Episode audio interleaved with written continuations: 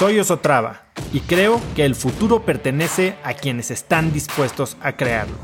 Si estás aquí, estoy seguro de que tú eres uno de esos cracks. Una persona que toma acciones de impacto todos los días, que aprende y prueba cosas nuevas, que ataca sus miedos y sobre todo que vive la vida en sus propios términos.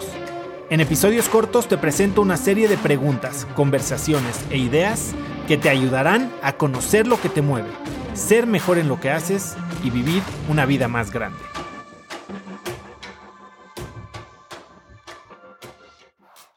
¿Cómo trabajo la mente? Esta es buenísima. Contra traición y crítica. Y, son dos, cosas eh, diferentes. Eh, una es traición y otra es la crítica. Yo creo que lo primero eh, es voy a hablar sobre la crítica. Y la crítica, la verdad, es, de, este tipo de cosas que nos dan muchísimo miedo, ¿no? o sea, creo que uno de los grandes miedos es el qué dirán. Y yo lo tenía, ¿no? Antes de lanzar el podcast era algo por lo que sufría mucho, porque yo sabía que, o, creía, porque no sabía, creía que mis amigos, pues me iban a criticar, me iban a bulear, se iban a, a burlar de, de, de, lo que yo estaba haciendo, lo que yo estaba diciendo. Y al final del día, no lo puedes controlar. Y lo que sí puedes controlar es cómo reaccionas tú a esas cosas. Ahora, es difícil, es difícil no reaccionar a una crítica cuando estás acostumbrado a reaccionar a un aplauso. Porque la crítica y el aplauso son exactamente lo mismo. Todo el tiempo queremos que nos valide el exterior. Y es muy padre cuando nos aplauden, cuando nos dicen, oye, esto que hiciste está increíble, esto que hiciste me ayudó, oye, lo estás haciendo increíble, sacaste 10, eres muy exitoso, este, te voy a dar un aumento. Y estamos acostumbrados a, a inflarnos y alimentarnos de likes. Nos estamos acostumbrando, eh, compadre, bienvenido, a, a, festejarnos, eh, a festejarnos y a dejar que nos festejen. Pero, y eso es muy padre cuando, cuando se da, ¿no? Cuando todo lo que recibes son, son buenos comentarios. Pero, ¿qué pasa cuando llega uno negativo? Entonces, cuando llega uno negativo, tal vez mata a los 100 positivos, ¿no? A mí me ha pasado. Tuve un, proceso de venta hace unos meses en los que sí, tuve cientos de personas que se sumaron al programa, pero hubo uno o dos que me mandaron mails muy ofendidos por el proceso de venta. Y esos dos, de verdad, me hicieron eh, yo me anclé mucho en estas críticas y hicieron que, no disfrutara algo que había sido muy exitoso. Y ese es el tema, ¿no? Cuando estás tan eh, acostumbrado a pedir y disfrutar aplausos, eh, estás muy expuesto a sufrir y a sentir la crítica. Entonces, ¿por qué digo que son el mismo, los dos lados de una misma moneda? Porque la crítica y el aplauso no dependen de ti. Porque la crítica y el aplauso hablan de lo que alguien más está viviendo. Y tú nunca puedes influir nada de eso. Es como si temblara. Si te aplauden o llueve, es exactamente lo mismo. Tú solo puedes interpretar para ti qué es lo que estás haciendo. Así que si estás haciendo algo que está alineado con tus valores, con tu misión, con tu vocación que haces algo porque te da placer a ti, si a alguien le gusta o no, tú vas a seguir disfrutando lo que haces. Y es entonces cuando entre más irrelevantes son los aplausos, más inmune a la crítica te vuelves. Entonces esa es la primera parte. ¿Cómo te blindas ante la, ante la crítica? Blíndate y sacúdete de los aplausos.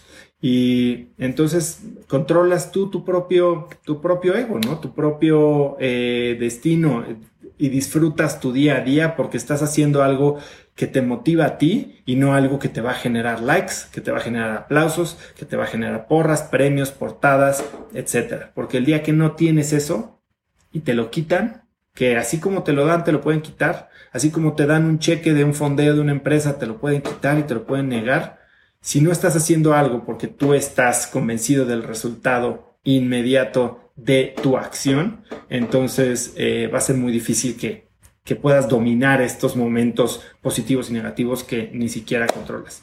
Ahora, otra cosa muy diferente es cómo dominas la traición o cómo, cómo blindas tu mente contra la traición.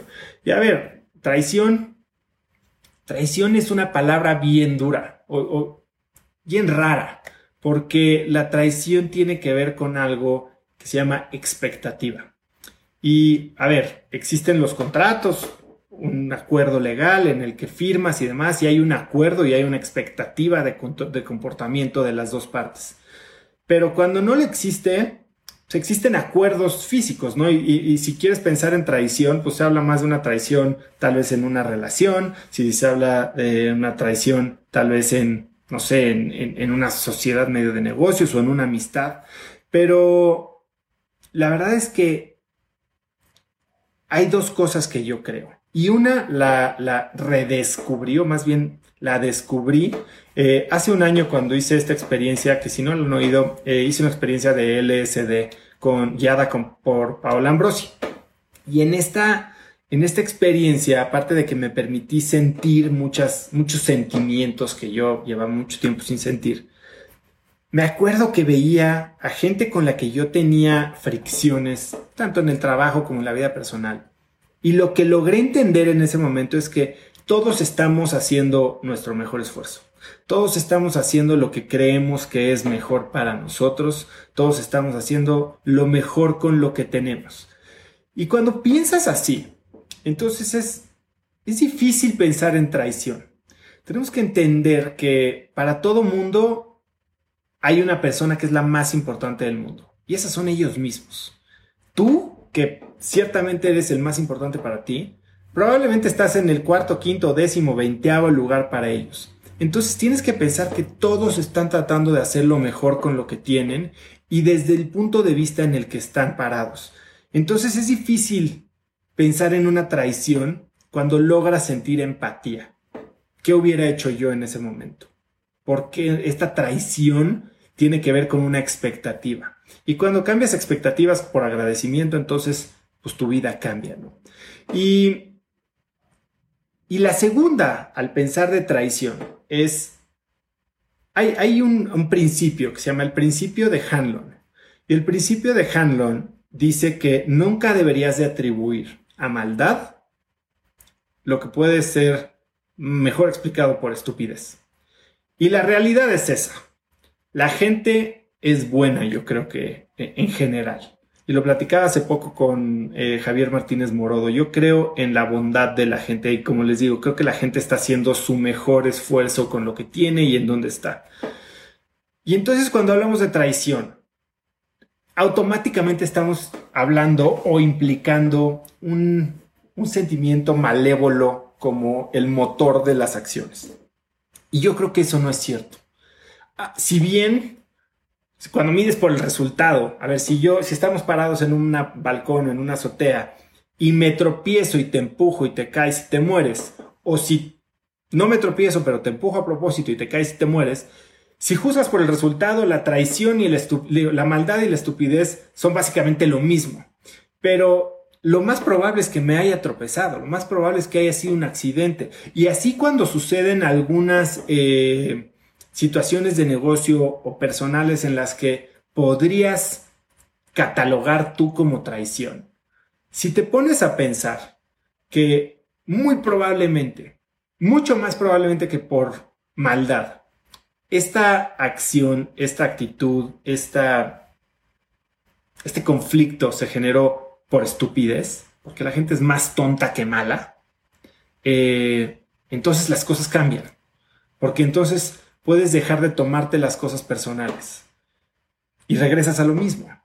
Cuando te das cuenta que la gente es más tonta que mala y que no eres la persona más importante para ellos, al grado de que ellos salgan de su camino para lastimarte a ti, cuando te das cuenta que no eres el centro del universo, entonces puedes, puedes cambiar ese sentimiento de tomarte las cosas personal y empezar a conciliar y tratar de tener eso que decía yo hace un momento, hablar de empatía, hablar de, de, ok, vamos a ver las cosas desde tu punto de vista y entonces tratarlas de arreglar.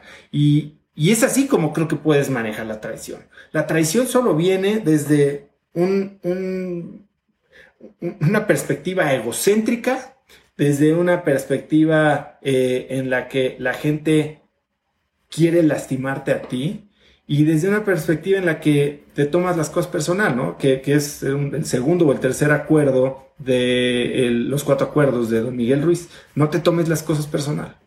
Y entonces, bueno, si, si no somos el centro del universo, si la gente es más tonta que mala, pues muy probablemente no nos traicionaron, nada más hicieron lo mejor que estaban, que estaban haciendo. Conecta conmigo en Instagram como arroba osotrava y dime qué te pareció este episodio. Mi meta es inspirar a una nueva generación de hispanos a vivir vidas más grandes. Y si me quieres ayudar a lograrla, lo mejor que puedes hacer es seguirme en Spotify y dejar una reseña en Apple Podcasts para así subir en ese ranking. En tu reseña cuéntame de qué temas, categorías o personas te gustaría aprender y me aseguraré de leerlas para darte el contenido que quieres. Y no olvides unirte a mi comunidad de cracks en cracksnetwork.com. Es gratis y conectarás con más gente en el mismo camino de crecimiento que tú. Eso es todo por hoy. Yo soy Oso Traba y espero que tengas un día de cracks.